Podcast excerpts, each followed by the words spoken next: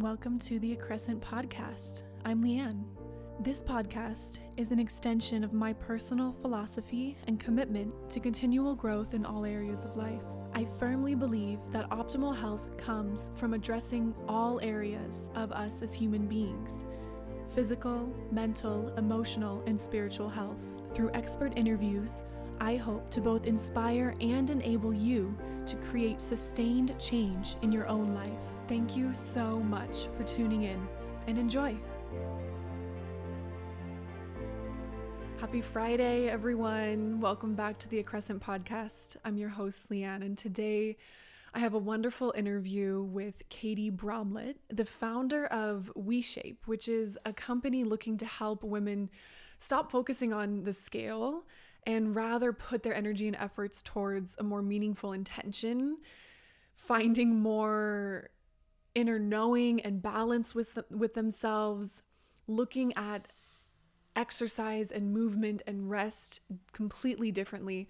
And this was such an expansive interview with Katie because we're talking about toxic weight loss culture and toxic diet culture and things like the fake fulfillment we can often get from killing ourselves in the gym or from denying ourselves certain food groups and what might some of the deeper subconscious yearnings be when we're pursuing these things how wellness is so multifaceted but how that's not often communicated from traditional and conventional fitness industries it's very much about it almost becomes like a fitness dogma. It becomes about being disciplined. And if you're not achieving results, then you're doing something wrong or you're lazy, you're not disciplined enough. And we talk about how corrosive that can be, as well as how shame can be so corrosive. Each of us shares a little bit of our own journey and evolution with our outlook on fitness and wellness, health in general.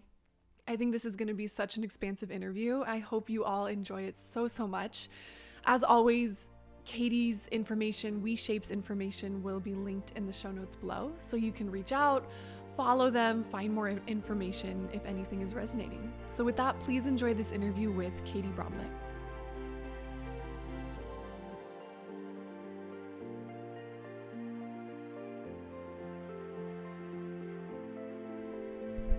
Okay, well, Katie, welcome. Thank you. To the Accrescent there's so much I, I, we were talking even before I hit record. There's so many places that we can go with this conversation. Yeah. And I'm so excited because I think there's a lot of alignment and as I'm sure you know, there's not a lot of conversations around fitness coming at it from the lenses that I think we're going to come at it today. Yeah. But before we get into all of that, get carried away with the excitement. Yeah, just give us a little bit of your background who are you, a little bit of we shape, and maybe the progression of how you got there? Yeah, absolutely. Um, yeah, so I have a company called We Shape. My co founder and I started that company a few years ago. Before that, we had um, a different fitness company that was rooted in very different intentions and pillars. Um, that company did really well. We made the Inc. 500 three times. We um, successfully scaled that company, and I just I still didn't feel right inside and I couldn't understand why. And mm-hmm. I and I've told a number of people that it was sort of like, you know, I felt like I had this Instagram life that, you know, looked great and everything that I thought that I wanted had really been checked off. But something just still didn't feel like all the way aligned. Mm-hmm. And so as I started just to kind of like crack that door and better understand like what's not feeling aligned here, I just got taken down a very different path. okay. Yeah. So it wasn't like a, it wasn't even clear initially what was unaligned. No. It was kind of just like, oh, I've got this feeling. What yes. is it? And that sent you on a whole journey. Yeah. Okay. I feel like, you know, I've lived a lot of my life through the lens of like what I should do. Mm-hmm. and, um, even down to the degree that I got. And it wasn't like I even had like overly, uh, invasive parents who were like, you have to do this. They were actually pretty open, but I think I just really, you know, was a natural born people pleaser and, uh, you know, nurturer and all the things that a lot of fe- people who identify as female, you know, fill that role. And so mm-hmm. it wasn't like a particular message, but it was the collective whole message of what I felt like I should be doing with my life. Mm-hmm. And, um, I just didn't listen to myself along the way. And I feel so much gratitude because I do feel like there there still was that little voice inside and I just feel grateful that I was, you know, still trying to tune in as much as I could even though the volume was pretty low. Yeah.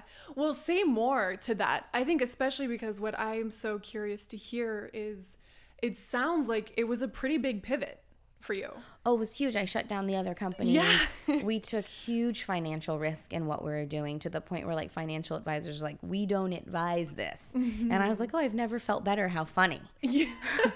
because the other company, there was no financial woes. And then I went into this going, wow, this is huge financial risk. I even sold, mm-hmm. I had this home that I had owned that was this sweet, precious beach house that had been in my family for years um, there was like my retreat. It was where I hosted people. We would rec- we would you know record content there, and I told our financial advisor like I'm going to sell this so that I can keep the startup going. And he was like, I do not advise you doing that.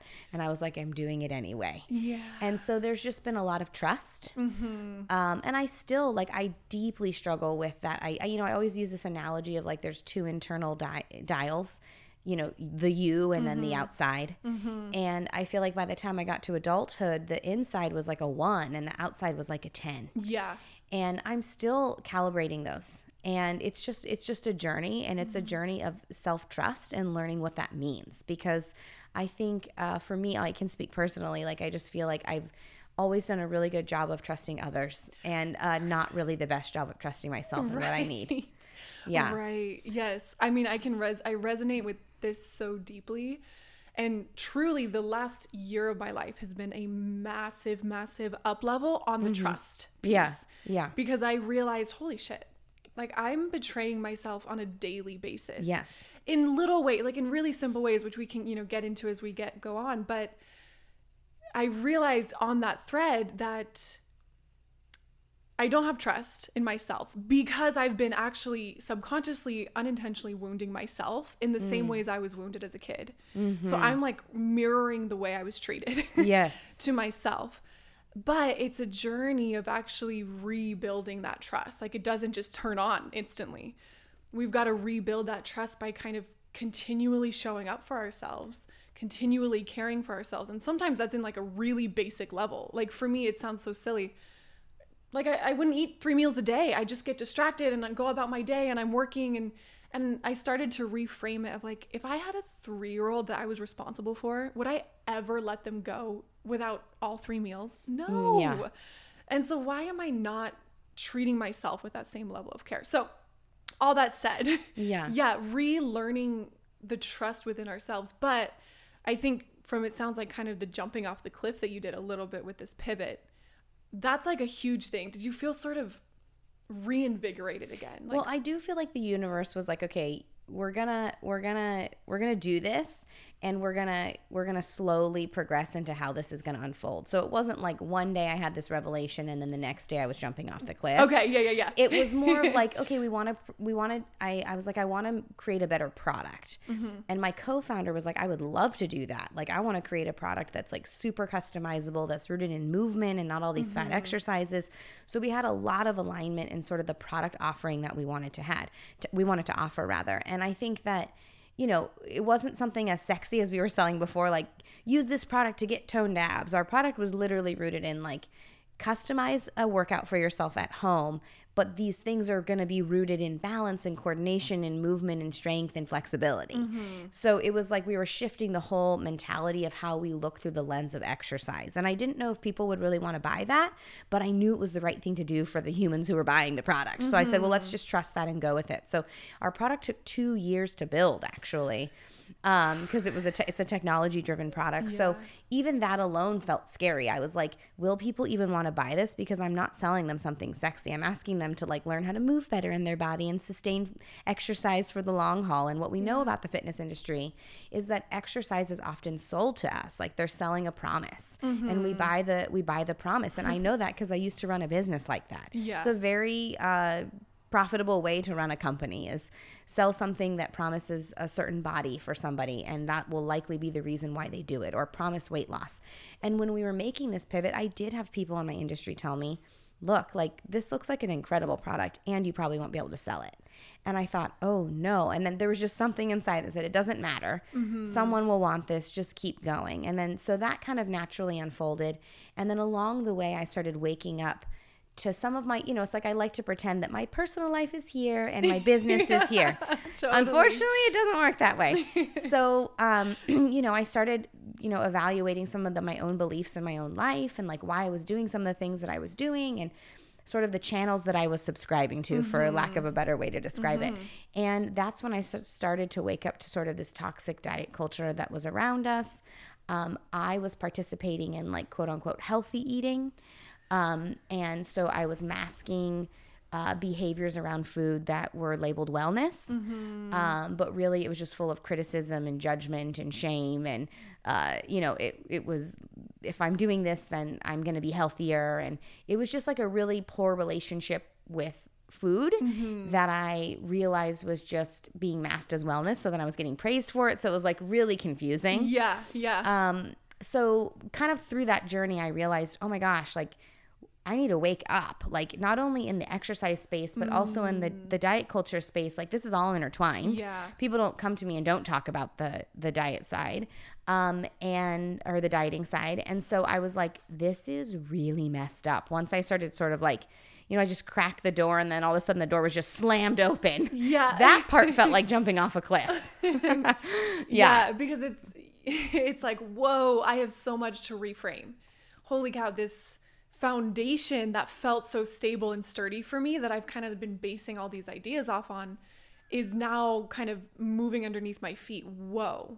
Absolutely. What do I rebuild on? Yeah, and I think that um what was like just so interesting about that was just that there was actually a lot of embarrassment and shame around like oh my gosh i cannot i now that i know this and now i see what i was participating in in the past where i was telling people to eat certain diets i was like oh my gosh i'm not going to be able to like survive this mm. embarrassment and shame. And then i thought well that's the i think of shame as the emotion that really gets people stuck. A hundred percent. And i was like you can't get stuck. Like mm-hmm. use this as an opportunity. You went through that for a reason. Mm-hmm. and when you know better you do better. And so, yeah, I've just been sort of on this mission to bring people together and say, look, like this is so, like, you don't need to look a certain way or uh, have a certain body type and just sort of like educating myself and then offering the education that I'm learning to other people so yeah. that we can kind of look at how we view our body and wellness in a different light. Mm-hmm one of the things that you were talking about before I was listening to one of your other interviews is you didn't even enjoy movement until maybe within three years or so yeah. ago. Can you say more to that? And I love one of the things you said, which is we really we call it movement rather than exercise or working out. And I I, I can share my journey with this too, but I'd love to start with you. And yeah, when when did you start enjoying movement? What about what did you shift that suddenly it became something enjoyable? And maybe what was it like before for you? Yeah, I mean, before it was like, oh, I'm to exercise tomorrow because I ate a piece of cake. Uh, before it was like more punishment and like no pain, no gain, and mm-hmm. how hard can you push yourself. Uh, before it was a lot of, oh, you missed your workout. And so, like, inner critic judgment up for days um, just really toxic, like not really healthy for me, mm-hmm. um, psychologically, emotionally, so or even really physically. Um, and when I really started to reframe like how we look through the lens of exercise and how we look through the lens of uh, diet culture, I went, oh, like there's a completely different path that I can go down. And me trying to quote unquote motivate myself to do something. Uh, as a means of trying to get something that I think will make me happy, which is like this body type or what a number on the scale, sort of allowed me to realize that actually if you you know show up for yourself and learn how to turn that inner dial up learn how to cultivate better self-worth learn mm-hmm. how to mm-hmm. turn the inner critic down learn how to connect with yourself in a deeper way you won't have to motivate anything you'll want to take care of yourself Yep. And so then I just started finding pleasure and joy in moving, going on hikes with friends, doing our workout product, like whatever it might be. It was like, I want to do this. I want to move my body. And so yeah. I really f- haven't really, f- and then, and then if I'm, if I'm quote unquote miss my workout, I get to just sort of be okay with that now. And I'm like, I even had someone join a call recently where they're like, oh, I haven't used because we have like daily support calls where we all get on Zoom together. Mm-hmm. And um, someone in the community had said like, "Oh, I haven't done my workout in a couple weeks. I didn't know if I could, you know should come to the call." I'm like, "Oh, so you so you're a human and you just got busy and life just got in the way." And like, Mm. I'm like, "Trust me when I say I've been through this, and you will not guilt and shame yourself into doing that workout." Mm-hmm. So offering yourself kindness and gratitude. You're here on the call right now. You're showing up in community you can try again another time. Like just reframing what happens when we don't work out also was Yeah. really big for me. Oh my gosh, yeah, I, so many things I want to point out there. One, coming back to how I was saying, sometimes we're treating ourselves the way we were treated as kids. And one of those things that I think a lot of us grew up with is we get taught either explicitly or implicitly conditional love. Yes. Our parents or our caretakers or our teachers, it was very much like only when we did the right thing did we receive some kind of validation, affirmation, display of love. And we don't realize that so many of us, I think, are treating ourselves the same way. And you mm. gave a perfect example of I miss a workout and maybe I'm going down this negative internal dialogue. I'm berating myself for doing that. And what is that? That's conditional love towards ourselves. yeah. I didn't meet this thing. And unless I meet this thing, I'm withholding love. In fact, I'm maybe even hurting myself, shaming myself, demeaning myself. And I think that's such a big piece here is is yeah, starting to uncouple those things a little bit.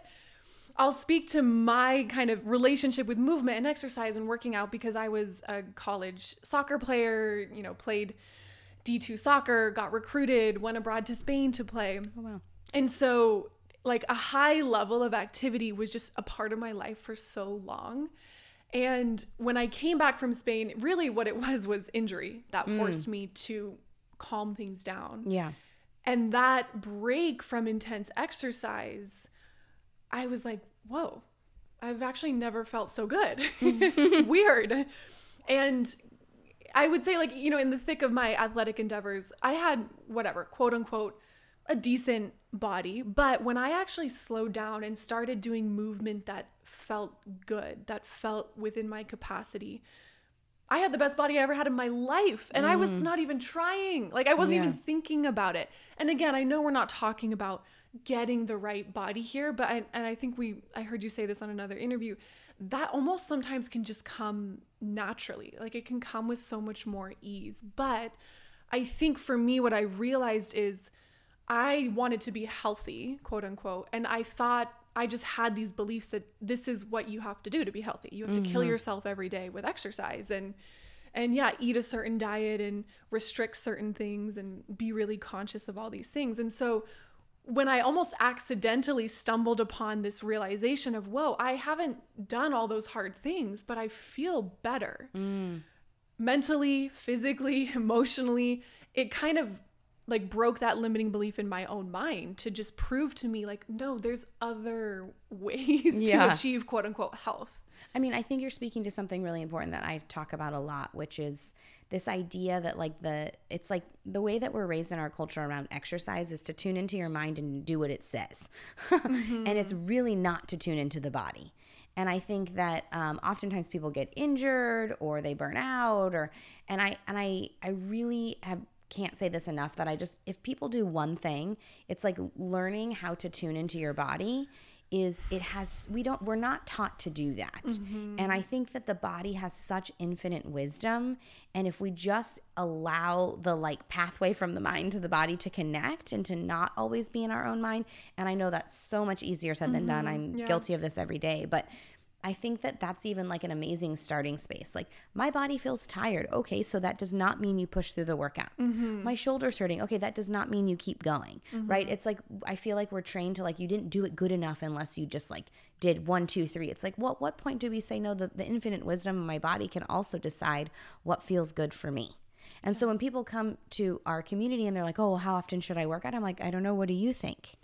like like and people are so shocked by that Yes. they're always waiting for me to give them a plan and i'm like you're in charge of the plan and i know that's really foreign and that's really confusing but it's only because we've been conditioned in a culture that tells us your infinite wisdom inside is not what's valid. The out we know what's best for you, whoever Mm-hmm. that may be, community, parents, you know, there even therapists. Like like there has to come a point. I've even had experiences in my own life where I've had to say, "Oh, a therapist told me something, but that doesn't feel true for me inside. Uh-huh. What do I do?" Like that is really intense to have to like say, "I guess I'm not going to believe that." Yeah. um so you know i i feel like just that connection and understanding that a lot of us are conditioned to just be so in the mind when it comes to exercise and we often completely ignore the messages our body is telling us Oh my gosh, 1000%. And I think that's so multifaceted. Number one, I think we're kind of living in an era of expert culture Yeah. where there's underlying sentiment. And look, not to say that experts can't share wonderful advice, but sometimes there's an underlying sentiment of trust the expert at the expense of yourself. If there's a conflict, like fall on their side, not on yours yeah and trust the expert at all costs. Um, and then kind of binary thinking of Yeah. just there is one right way. yeah There is one best diet. There is one best form of exercise rather than no, we're so bio individual. Mm. The right diet for me, you know, I, I, I- nutrition, the right nutrition for me could be completely different than it is for you. Same thing. And I think even the next layer of this is the right nutrition and movement and emotional support for me right now could be totally different than it is for me five years from now. And I think this is where, really, to your point, the more we can actually tune into ourselves. What do I need? What is resonating? What's not resonating? What feels good? What doesn't feel good? yeah Um, but we're kind of hitting on that deeper topic again of we don't know how to trust that. We may not even know how to tune into that. We might be so disconnected from the signals of our mind and body because I think there's so many different messaging that's kind of training us to ignore them yeah in a variety of ways. So I love that though because you're kind of you're you're like recreating that for people. You're helping them learn to tune in and trust that. yeah and we tell people all the time because they'll be like oh i don't know if i got the best workout because i basically wasn't throwing up and i'm like well um you know you, you're learning how to move in your body and we're helping you build balance coordination strength flexibility these are sus- sustainable like fundamental biomechanics that the body needs to like learn how to do for the long haul. This is not about how many calories you burn. This is about connecting with your body in a different way that maybe we haven't learned yet right? Yeah. and so you know i i think that and i think it can be challenging. Like i i am so guilty of being really just only in my mind and not really tuning into my body. And um, one of the ways i was able to really sort of start tapping into that was through um, some different body work practices. So uh, like through some somatic body work Yes, and i'm not sure if you've heard of like network spinal analysis No, that's new for me. Okay. Oh, okay, yeah. I'm gonna write Um, that. Yeah, that's a good one. Um, it's um, it, it, it- Mm. all of these practices sort of allowed me to start, you know, speeding up that process around learning how to tune in with my body. But I mean, I feel like we can even just do that by simply pausing and asking.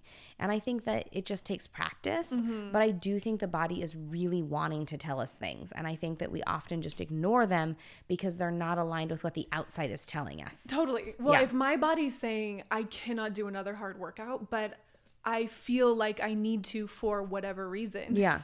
We're going to shut that down. We're not going to attune to it. Two things I want to add to this. One, I had a practice for a really long time where at the start of every morning, I just write these two questions What is my body telling me it needs today? Mm. And what is my spirit telling me it needs today? And I would really let that inform what is my day going to look like because for me i the way that i frame it out in my mind is i kind of have these baseline categories that i want to mm. make sure i'm hitting every day nutrition hydration movement sunshine emotional support like it's Yeah. those five things but i keep it really broad mm. am i going to give myself at least 20 minutes of movement today and it could be anything if i wake up and my body is like i am depleted it might look like a 20 minute walk around the block Yeah. it might look like 10 minutes on my vibration plate. Yeah. If I wake up and I'm like, oh God, I'm so energized, I can't wait, maybe I do a harder weightlifting session. So I found that just giving myself the categories and then tuning in every day allowed me to really do the thing that's going to serve me the most. Yeah. Because I think that's the other piece is when we get stuck in one way of doing something, it can actually be very counterproductive. Yeah. Which I think we've all seen before, where, for example, I'm killing myself with hard workouts, but that's, but maybe I've got underlying hormone issues. Mm. Maybe I've got a dysregulated nervous system, and these intense workouts are exacerbating all of those problems. Yeah. And, And it's then- teaching you to not tune in, which then doesn't allow you to really think and listen or, or, Totally. you know, feel into that. Yeah. And Yeah. it becomes this kind of downward spiral. Yeah. Yeah. Yeah.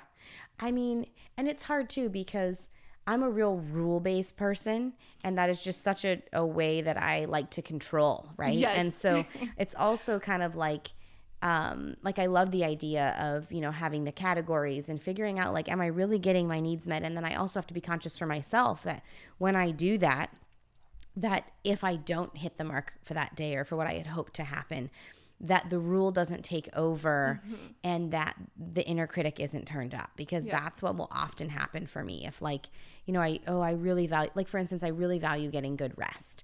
And sometimes I don't get good rest because I, there's this thing called life where um, my child wakes me up or for whatever reason, it's like I ha- want that goal, but then it's like if I didn't get what I needed, instead of really beating myself oh well you didn't you didn't go to bed that 20 minutes earlier like you said you would like Yeah. it's really also offering kindness through the process of it and not having the the the the goalpost be perfection mm-hmm.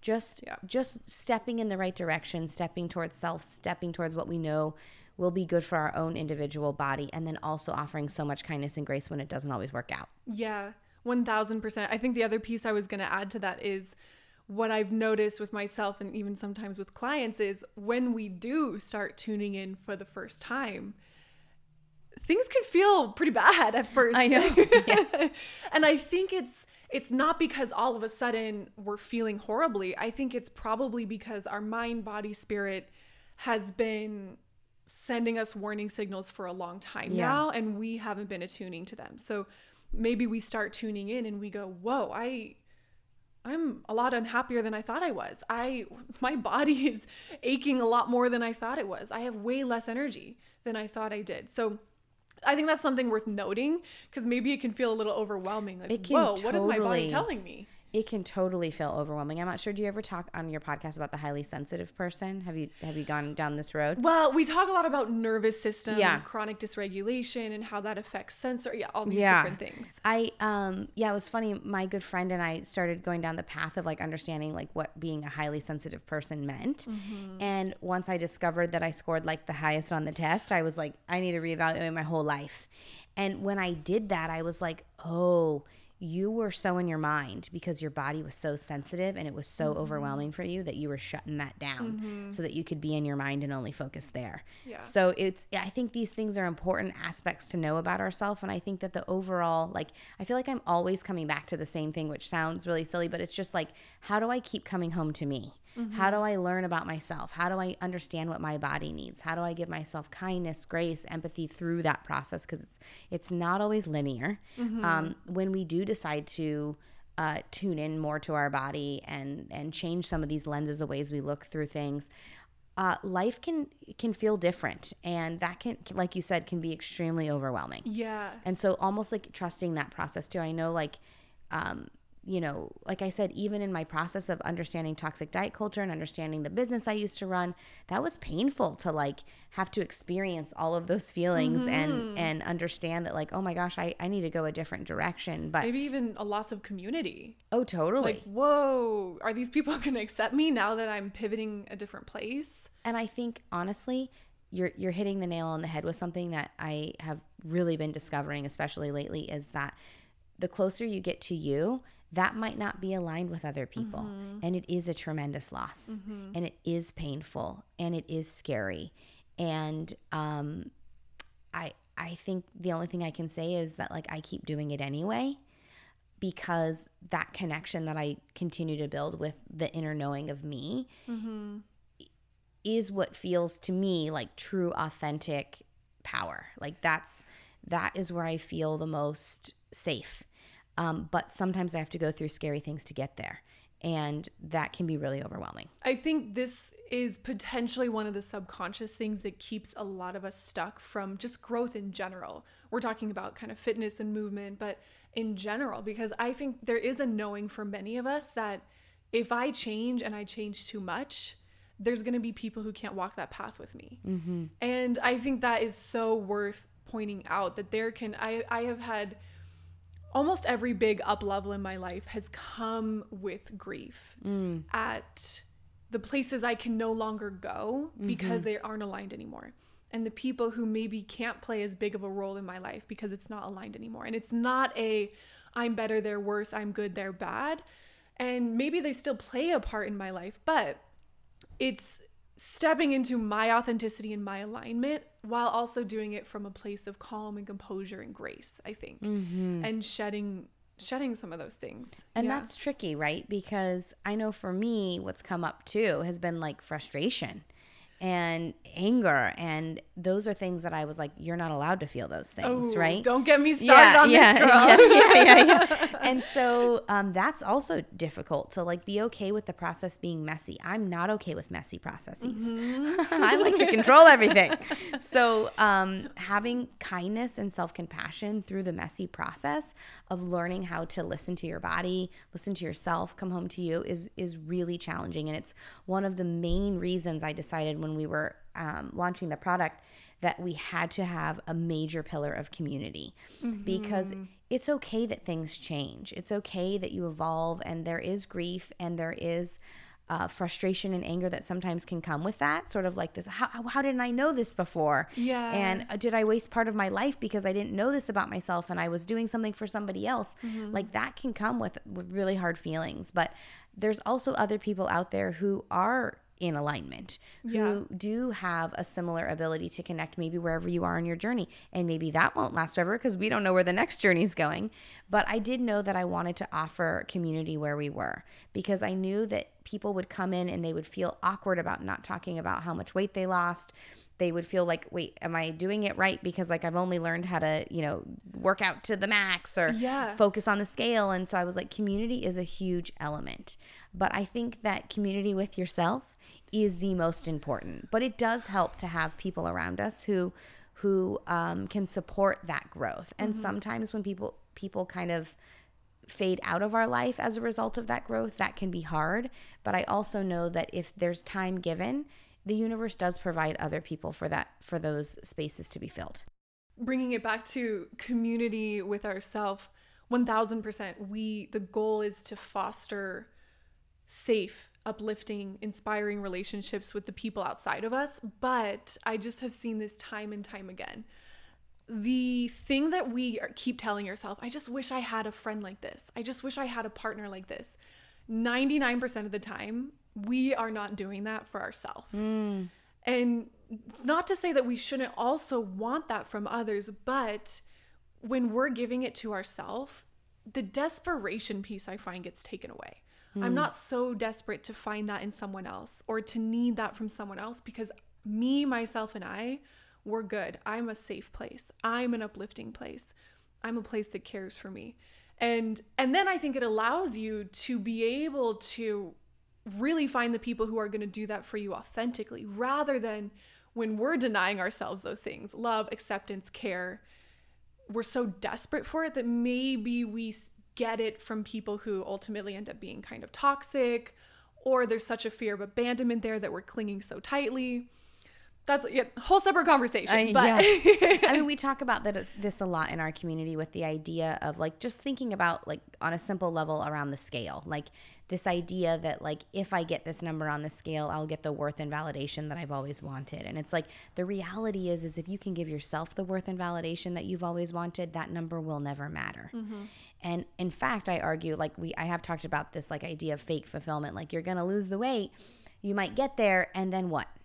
And then what I have discovered is people are very temporarily happy there. Mm-hmm. They always then want more or I didn't feel as good as I thought I was. And I'm like, yeah, if you can't figure out how to feel worthy in the body that you have today, I promise you, chasing a certain body and chasing a certain number are not going to offer you that. Mm-hmm. And so, you know, when people come into our community, they do come in for a workout. And then I'm like, surprise, we're actually going to teach you how to connect with yourself. Yeah. in a deeper, more meaningful way so that we stop chasing that number. So we stop chasing that body type. Mm-hmm. So we stop chasing that, you know, social media influencer that we think has the best life. Like you are responsible for your best life and it comes from the pillar of being able to connect with yourself in a deep meaningful way it doesn't negate community i deeply believe in community mm-hmm. it's why it's 25% of the way that we do it here at WeShape it's one of the four pillars but um it's this sense of of trusting that inner self and knowing that that person which i think is a lifelong journey mm-hmm. i'm sort of like discovering that this relationship that I'm building with me is not gonna it's not just gonna like oh we did it we we, right. we, we, reached it you know it's gonna go on for a long time but it has to be the the center stone mm-hmm. and then the outside community is what offers that sort of like extra right but it's you're not reliant on everyone else's narrative you're mm-hmm. reliant on your own and then you don't have to be chasing anything yeah. right because you're just coming you're just constantly coming back to you yeah there's two things i want to highlight on this same topic. One of the things I wrote down is we want crystal clear guidance. We want tell me exactly what workouts to do, when, where, what to eat, what time to eat it, how much to eat, all these different things. And it sounds like a little bit sometimes when you're telling people, no, you tell me what would feel good for you. And I think the underlying sentiment I hear there from the individual's lens is I'm trying to achieve someone someone else's level of acceptance. Mm-hmm. When I reach this thing, I'll be accepted, I'll be worthy, I'll be validated, whatever it might be. And that's why I think a lot of us find it hard to attune to our internal compass because we're basing that compass off of, well, what is going to make you like me? Yes. And that's why I need you to tell me exactly what to do. Yeah. Or what is the world, what does the world need to like me? Great, you're the expert. Tell me what I need to do to make that happen. And so when we flip the script on that a little bit of what is going to feel good for you, we're also challenging these deep core beliefs of, oh shit, I'm not doing this for that external thing. I'm not doing this for that validation. I'm doing this for me and how I want to feel. And yeah. so then that leads us down how do I want to feel? Yeah. what do I want to be able to do and engage in with this body? And and then I think the tricky part of the process too is that there is experimentation involved. What is going to get me there could be totally different than what gets you there. And it's more nuanced. It is in a way a little harder, but then at the same time a lot easier. Yes, if that makes sense. Because we're it does. We're attuning to our bodies and doing what feels good for us. So when we're actually doing it, it comes with such ease and grace and oh, we feel so good after but it's harder because it's more nuanced. It's not someone just handing us a sheet of paper with workouts that we can kind of mindlessly do for a month, you know? No, yeah. I mean, you said so many things there. and one of the things is like, you know, we can probably all agree that at the core, all of us do want to feel safe physically, emotionally, psychologically. And to think about putting someone else's validation of us at, at in the driver's seat for our self-worth that is the opposite of safety to me that will not provide safety mm-hmm. right because that can be ever changing i don't have control over what that person likes or doesn't like about me mm-hmm. and so mm-hmm. that that idea alone always keeps me back to okay you gotta you gotta care more about you like mm-hmm. what what because it's easy to get sucked back in to yeah. well this person thought this and this is what everyone else is doing and this is what i see on social media. So i understand that is it's a push and a pull between no my internal world is what matters most. Yeah. Um but it when i when i zoom out and i think through that lens of like if i deeply desire safety on all levels me putting that safety in the in the opinion of somebody else is is not going that that is that is not safety to me. Right. Yeah. Well and what's quote unquote safe for one person might be really dysregulating for me. And yeah. again, I think this is where so much of the nuance comes in. And I always try and take a very empathetic lens. If someone is sharing their perspective, their their diet, their workouts, being able to go, you know what, that doesn't resonate with me, but if that's what's working for you, amazing. Yeah. I love it. But not needing to take it on and at the same time, not needing to make it binary. Like, if it doesn't work for me, what they're doing is wrong. No, maybe Yeah. not. It just doesn't work for me. Yeah. Or it's not what's aligned for me right now. Yeah, when people come in, there's lots of people come in our community who are like, I'm here to lose weight. And I just go, okay, tell me more about that. Why? Right. And then when they answer that, I go, okay, then tell me more about that. Yes. Why? and then they tell me, I'm like, okay, and then tell me more about that. Why? And usually by the fourth or fifth why, they're like, oh, because when I was little, it, it kind of always goes back to that, right? Mm-hmm. I think for all of us as human beings, I think that's that's the whole journey of being a human being. Is the first part of our life is we are being told what to believe, Mm-hmm. and we are trusting the environment around us that that is what we are supposed to believe. Mm-hmm. and that doesn't always i would say most of the time there are going to be things that we're going to have to dissect as adults that go wait a minute i was taught this but this really isn't serving my my inner my inner knowing my inner self my higher my higher self. So um, i i'm very available for people who want to come in and start there. Um, what i have discovered though is that when people go through the journey of like kind of shedding that those ideas that there is this set of, sort of like it's like I always laugh like I don't I can't promise people weight loss when they come in but I could I can pretty much guarantee if they keep showing up either to the community or keep showing up for themselves or keep, if they just keep showing up in some way they're going to shed um, an energetic layer of needing that external validation because they're surrounding themselves with a, a community of people who are like we don't need you to be that number we don't we're just actually happy that you're here how you are Yes. Yeah. Well, I love that because part of WeShape, you're actively disproving, I think, a lot of the limiting beliefs that we have, which is no one will accept me if I don't look this way. Yeah. This is how I get love and validation. And we all can go on our own journey of identifying and releasing and rewriting our subconscious beliefs and fears and wounds. But there's also a part of it that we need to try and also seek out the new thing. And I love that your community is saying, hey, here's proof that you can be accepted just as you are. I and mean, that's huge. you even, you even think about most of the time when people are joining like a diet plan or an exercise plan, they go in because they want something. And it's usually an aesthetic change in their body. And not always. Sometimes people are like, oh, my shoulder hurts. I want to get out of pain. Or mm-hmm. so not always, but it's usually like, I want this thing to change about my body. And the reality is, I don't even know if people are conscious of it. It's like, and and I, I don't even think it's smart on the business side to be honest with you that like if people don't get that then what? They're not welcome there anymore? Right. like it's like it's like that that seems like my mind can't comprehend that. So i try to tell people when you come into WeShape, we're actually happy you're here day one. You don't need to change anything about yourself. You don't need to change the number on the scale. You don't have to fit into those jeans in order to be welcome Yeah. here. That's actually not our goal. Mm-hmm. Our goal is for you to connect with your body in a way maybe you haven't before and that's it. Mm-hmm. And that means something different for everybody and that's okay Yeah. and so, like, I could tell that day that that girl came on the call and was like, I just, you know, uh, I haven't worked out in a couple weeks. And I'm like, okay, that's wonderful. That's not a problem at all. You know, and I think, I think we just, I think we get it backwards sometimes. And I don't think any of us consciously do it. I know I didn't. I thought I was on the right path, right? Yeah. Just shame myself and get myself into this body type and everything will be fine. And Yeah. the truth is, is that I've watched thousands of people do that in my old business, and no one was really happy in the end anyway. We actually just um, had uh, one of our uh, members come out and do a podcast with us, and she was talking about how she had done this other program in 2011. She lost 50 pounds in, a, in I think, four months, and um, she said she didn't feel good at all. And she did our program, and she doesn't even know if she lost weight, and she's never felt better. And I'm like, okay.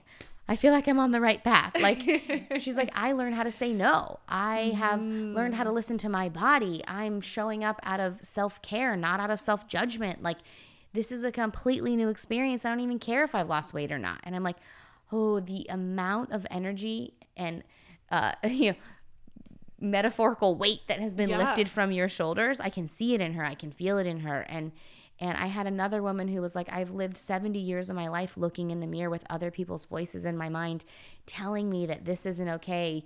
You need to lose weight. This is how you're supposed to look. And I've only been here for a month and I'm like, those voices aren't there anymore. Now I know the most important voice when I look in the mirror. Yeah. Right. And when we l- absorb those voices for so long, we do start to believe that that's our voice too.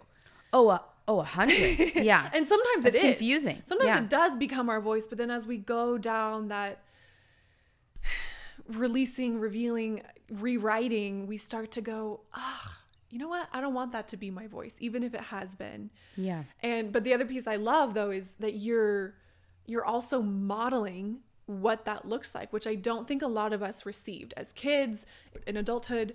We're not modeled how to be graceful and empathetic with ourselves. There's so much more rhetoric and content and information out there showing Yeah. us how to be critical and conditionally love ourselves. So Yeah. again, you're, like you're hitting so many different angles of it and I really love that. I mean, ultimately, I really just wanted to have a goal of like, if I provided somebody a workout product that was rooted in what was best for the human body, best for um, their emotional well being, their psychological well being, their social well being, and profit was second, or profit was third, or fourth, whatever, profit was not 1st what would that look like? Let's try offering that. And the reality is, we live in a culture that is profit driven, that is, you know, predicated on capitalism, and that is what it is. But I, knowing that and knowing the businesses that I used to run, I'm like, that's where a lot of companies are coming from in the fitness industry, is from that perspective. Okay, how do we maximize revenue? And um, so when I started doing this this this new business, I was like, obviously I need to have revenue because I have to pay people to do all of this. But what happens if that's not the first lens we look through? What happens if we make decisions about how we show up for the for the consumer for the customer um, through the lens of what's actually best for their body and for their mind and for their social and emotional well being? Yeah. And I think I'm just going to keep that as my north star Yeah. um, because I, I've tried it the other way and um, I was deeply unfulfilled and I could see the harm that it was causing. And I also know that like I was just doing the best that I knew how to do at the time. Yeah. And um, I've had people from that community come over to WeShape and they're like, oh, Katie, don't be so hard on yourself. We loved that alchemy. I said, no, I hear you. I hear you. But I, um, I'm just going to keep this my North Star now. Like, what does it look like to deliver a product in a community to people um, from a new lens that's not profit first? Yeah, my I mean I say it to myself all the time like I do my best until I learn how to do better and then I do better and that's Yeah. enough. Like my best is enough, which Yeah. has not always been the the story in my head. But I wonder do you feel like you if you hadn't done those companies before, would you have even been equipped to launch WeShape? No, Like they paved the way. they you know? absolutely paved the Yeah. way. Um, so I, I try also to look at my life through the lens of like, this is a journey, and the things that I've experienced in my past are what are allowing me to be in this present moment. And so I try not to look back with regrets, but I do try to share that, like, this was my experience and like sometimes learning hard things about ourselves and having to change behaviors can be shameful and i just want to encourage people to not get stuck in that. I think that's my biggest message with that is Oh like gosh, if there's a way that we cannot get stuck in shame i think that's how we can continue on this path and understand like these are things that are happening for us. Mm-hmm. and um, so yeah i, I trust i i'm trusting the process for sure Yeah. it's hard but i'm definitely try- i'm trying my best to trust it Yeah, yeah. To the point on shame, it's just I see it time and time again, especially here in my practice with clients, that it's the most one of the most corrosive emotions because shame is basically us saying to ourselves, I made a mistake and I'm a bad person, mm. rather than I'm a good person who made a mistake. yes And when we just like make that simple shift in it, it allows for so much more grace. And like you were saying before, we can get up and keep going and make pivots where we need to rather than I'm a bad person. And that leads to a whole cascade of beliefs. Bad people don't deserve good things. Bad people don't deserve good friendships. And then it starts to have this really corrosive negative ripple effect on our life. So, guys, yeah you are a good person who's made mistakes. You are a good person who can learn to live life better. We all are. No more shame. and like like you said like had i not gone through those experiences i wouldn't be able to offer what i offer today yeah. and um I know that what I'm offering today is something that's bigger than myself, right? I know that I'm on this path for a reason and that feeling that I get inside knowing that is better than anything I have really felt so far in my career journey. So um, just being okay with that, sometimes accepting, accepting, and and and Byron Katie always talks about this. I love her work, just like loving what is. Yeah. Like that is what it, it's and and loving what is. Like that's like a different level of accepting what is, right? Uh-huh. It's not like resignation. yeah, yeah, yeah, yeah. So just trusting that process can be hard, but um, I'm continuing down the path that what I feel is like, um, you know, I just I don't even feel like I'm the one who's really like when people come and they're like, "Oh, this amazing thing," I'm like, it's not really even me. Like it's I feel kind of like held by the universe, if that makes sense. yeah. Like I, I don't I don't actually want the credit for it. I just feel like I want to I want to keep going and I don't know why. And um, I just see how the universe has really showed up to make it happen. And so I'm just the person who's helping it happen. Yeah. Yeah, it's like And- beyond it's beyond it's beyond Katie. It's it's it's something else. I think that's that's how it should be Yeah. ideally, but also I really do believe it lands differently. It resonates differently when it's coming from a place of authenticity. Mm-hmm. I just believe this on every level, which is why for me in my own business, it's so important. But I just think when we're coming from that place of authenticity ourselves, Mm-hmm.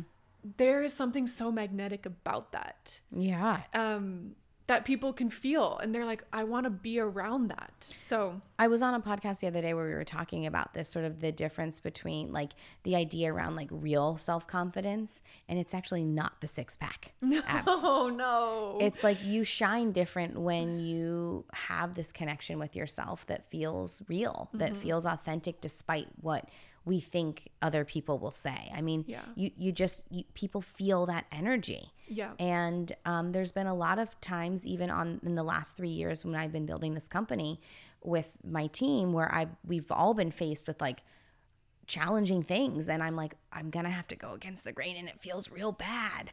And and luckily, I have a, an incredible team at, at WeShape, and everyone's like, we're we're doing it anyway, you know. so love that. Uh, I think that that's the hardest part about staying true to yourself is it, it doesn't always align with what the outside says is the best way. And I say, you know, you got to experiment with trusting that that inner voice, and it doesn't always pan out sometimes. But you know, having having the idea, I was talking with this, uh, talking with someone about this the other day, like um, self trust and the belief that it's going to all work out does not mean that it's the belief that it's going to work out how I think it should. yeah, And that is really that is something I've really had to come to terms with, especially with WeShape, since we're in the middle of a funding round. Um, we have sort of exceeded what we can self fund, so we're really reliant on outside investors who are kind of like not really familiar with this niche that I'm trying to go after. they keep trying to put me in other you know fitness camps. I'm like, no, we're not we're not doing that. Um, and so just that just that trusting and knowing that like I have an idea of how I think I want this to pan out, but the universe is holding me, and I just need to trust that it might not be exactly how I want it, but I'm here for the here for the journey. yeah, yeah. I think, and when we release, we have kind of the end goals, but when we release which path needs to get us there, like the universe will totally surprise you with, oh, I thought I had to go down this road, and it, and the universe is like, no, no, no, there's this other road over here that's just as amazing, and there's so much that's gonna come of it. Okay, we're running out of time. There's one thing. I mean, there's so many more things I have here, but one of the two. Okay, two things that I really want to touch on. First, bringing it back to you were saying this woman she wants to lose weight. You're asking her why, why. I do this all the time. I call it the why funnel. Yeah. Let's just keep asking why. Let's go through that funnel. Why do I want that? Okay. Why do I want that? What's that going to give me? And I think whether it's with fitness, with nutrition, with relationships, we don't realize it, but we have this subconscious script, this subconscious belief saying something like, I will be happy when blank. Hmm. I can't be happy until blank. And so, kind of bringing it back to what you were saying earlier, if we're pursuing the six pack abs or the, you know, big tight lifted booty or whatever it is to be happy, to your point, we're probably going to get there and realize still not that happy. Mm-hmm. Now, that doesn't mean that you can't it can't be like contribute to happiness, but ask yourself that question. Is that kind of the rhetoric going down in the deeper subconscious of my mind? Like I'm almost like I'm holding my breath until I get this thing, I mm. can't have X, Y, or Z. And if that's the case, can we give ourselves permission and kind of expand that belief to go, I have everything I need to be happy right now. I don't need to wait until I get this, this, or this. Now, if I find happiness now and then I get the six pack, great. That can add to that. But it's not the thing that's going to give me the happiness that I'm so depleted. Yeah. Of. And I, I'm curious on your take on this because I've been thinking about this a lot lately. Like, just even the word happiness. I'm like, life isn't always happy. Is should that be the goal? Mm-hmm. Like, I don't know. I'm, I'm discovering this myself, but I, I think more about like, how can I feel satisfied?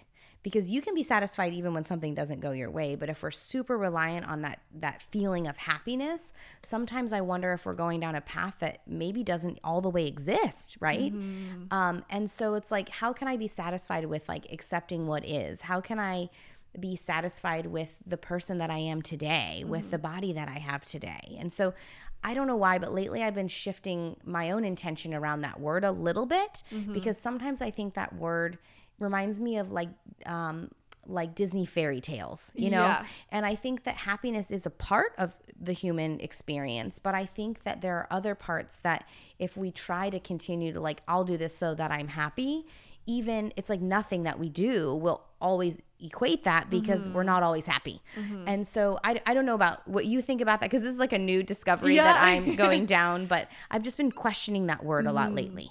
Yeah, so I'll speak to my own experience with it too, which is kind of twofold. One, I've seen with clients and with myself, if there's a really deep desperation for happiness, it's almost always at least some component is that we actually have a deep well of grief mm. that we're trying to outweigh. I see. And so that's a piece of it. Yeah. If I'm searching for happiness, and by the way, like for me, it was it was food. And so I was overspending tons and tons of money on food because food made me happy. And it helped like balance out this well of grief that I was mm. constantly trying to keep at bay. Yeah. When I finally like figured out what that core wound was and was doing the healing work around it, the cravings for all these things just like miraculously drifted away mm. because it was like yes this bleeding wound is needing this attention. So i find yeah when there's a deep need for happiness there's oftentimes a lot of repressed grief that we mm, need to look at Yeah. and process. Yeah. to that point when i was kind of stuck in that pattern it was about happiness. Oh if i could go on these trips and make this amount of money that will make me feel happy. And the craziest thing is and i said this in the solo episode a a few months back last year was the worst year of my life hmm. I came to terms with being sexually abused by my father. I so many horrible things and yet I have never had more joy and hmm. contentment. And I, and so for me like joy and contentment I think are kind of like what you're communicating too. Yeah. Where I could wake up like because this grief and this anger and this fear and this panic was like finally leaving my body. I could wake up and look at the life as it is currently and be like, I fucking love this life. And mm. it doesn't mean that I can't push for more and to create more of that. But there was just like this level of contentment and joy and peace and safety that I was able to get without having to change a single thing. Mm. Whereas before the rhetoric was like, whatever it is, whether I'm looking for joy, peace, safety, this, that, this, it was like, it's always elusive. Yeah. Whereas now being able to realize nothing needs to change really. I I have all those things right now. And I'm just really in search of not in search of, but I'm trying to foster more joy, more peace, more alignment mm. as I continue to know myself and what do those things look like? What boundaries do I need to put in place? All these different things. Yeah. Yeah, I think that's that's really fascinating to kind of like ask the question like why am I looking for this level of happiness and then correlate that to what you're saying like ooh that's likely trying to it, there's likely something else that's happening here. Mm-hmm. Yeah. Yeah. Okay. The second thing I want to touch on really quickly, we still got a few minutes left. Mm-hmm. I'm going to milk our time for all we can, is I think one of the things, and I've seen this again, I- I think so many of the topics we're talking about here related to fitness can cross over onto so many Yes. other areas of life. But one of the things I want to talk about is this rhetoric or this kind of, it's like implicitly communicated that we use fitness as a dogma. It becomes a religion, it becomes a set of rules that we get to control and manipulate and manage every little detail of. And there's a couple things I want to say here. One, just that that we might be using it as a form of control to soothe a really dysregulated system. So that's one piece. But I think the other key thing here is when there's kind of this dogma and this morality attached to our workout routine and how hard we're killing ourselves and what we are or are not eating, then, but we're not also communicating, hey, health is multifaceted. If you're not losing weight or if you have chronic fatigue, there could be any number of things going on. And I think that's a huge thing missing from most traditional fitness health rhetoric is that it's multifaceted. And then when it also has this kind of moral label attached to it, if someone's killing themselves and they're not losing the weight, they feel like a failure or they feel like, oh, I need to be doing more. Or if they're completely fatigued and depleted and they don't do the hard workout, they feel like they're lazy. And that I think can contribute to that shame, contribute to that corrosiveness of the industry as a whole. Yeah, I mean, I, you know, looking through the lens, I mean, there's two different lenses, but they always come together, and it's around, you know, food and exercise. And, um, you know, if we're looking through that lens and it's just smothered in judgment, good, bad, right, wrong, it, we're likely not connecting with ourselves in a meaningful, authentic way. And so I think just asking yourself, like, what is my relationship with food? Am I sitting in judgment all day over the things I'm putting in my body? Mm-hmm. Am I mm-hmm. labeling things good, bad, healthy, not healthy, toxic? You know, am I am I am I exercising as a form of like connecting with myself, or I'm beating myself up when I'm not pushing hard enough? It's like I think just it's it's a, it's it's very layered and it's complicated, but I think it's important to discuss the idea that like you're not a good or bad person based on what you eat or how you exercise. Right. we've kind of gone astray, uh-huh. right? I feel like we've taken this potentially beautiful experience with movement and the body and connection with self and we have we have put it in a package to sell it to people that is rooted in judgment and criticism and shame. Mm-hmm. And I'm like, oh my gosh, we got to go back. The beautiful experience is still available for mm-hmm. us. And same with food. Like, food, what a place of community for food, right? Mm-hmm. What a mm-hmm. place of joy and pleasure. And we have taken that and we have wrapped it and sold it in a package that's eat this so that you can be healthier, do this so that you can get the, you know, this toxic, you know, thing out of your body. It's like, it makes me a little bit crazy yeah. to think that we've taken these beautiful expressions of what the human body can connect with and we've tried to sell it as something else. And it's usually selling to a part of you that will make you feel bad so that you buy it. Right. Yep. Yep. So there is an opportunity to have a beautiful connection with movement, with your body, with yourself. Mm-hmm. There's a there's an equally beautiful opportunity to connect with food and community and the things that we put in our bodies and um, it doesn't have to be the way that it is. We, we can we can make a decision to not participate that at any point. Yeah i really hope that you know we have the four pillars of WeShape which are centered around movement um, community beliefs and intention. And oftentimes people come into our community with the mindset I should work out so that's why I'm here. And my hope is once they've gone on a journey with us, they'll they'll go through the pillars and they'll end with intention and the intention will shift from I should be here to because I need to work out to I am here because I'm learning how to deeper deepen the connection with myself mm-hmm. and that inner knowing is so powerful and I'm going to continue to try to connect mm-hmm. with it. Mm-hmm. And coming from that intention is completely different than I should do a workout. Yeah, 1000%. yeah. 1000%. So. And the underlying sentiment of that is I love myself. I'm worthy as I am. I'm here to get better rather than I should is kind of an underlying sentiment of there's an expectation I'm not meeting and until yep. I meet it, I'm not enough, et cetera, et cetera. yeah. Okay, I could keep you here all night. We'll reel it in though. I think that's a really beautiful place to end. Can you just share though a little bit where people can find you and what your handles are, those kinds of things? Yes. So our social media handles, uh, we have two. We have at WeShape, that's all movement based content. And then we have at WeShape podcast where we talk a lot more about okay. some of the things we're talking about here. Actually have a link uh, for your listeners if they want to do a two week free free trial with WeShape. It's weshape.com backslash a crescent. Okay, perfect. For the audience, I know no one knows how to spell a crescent, so it'll be linked in the show notes too.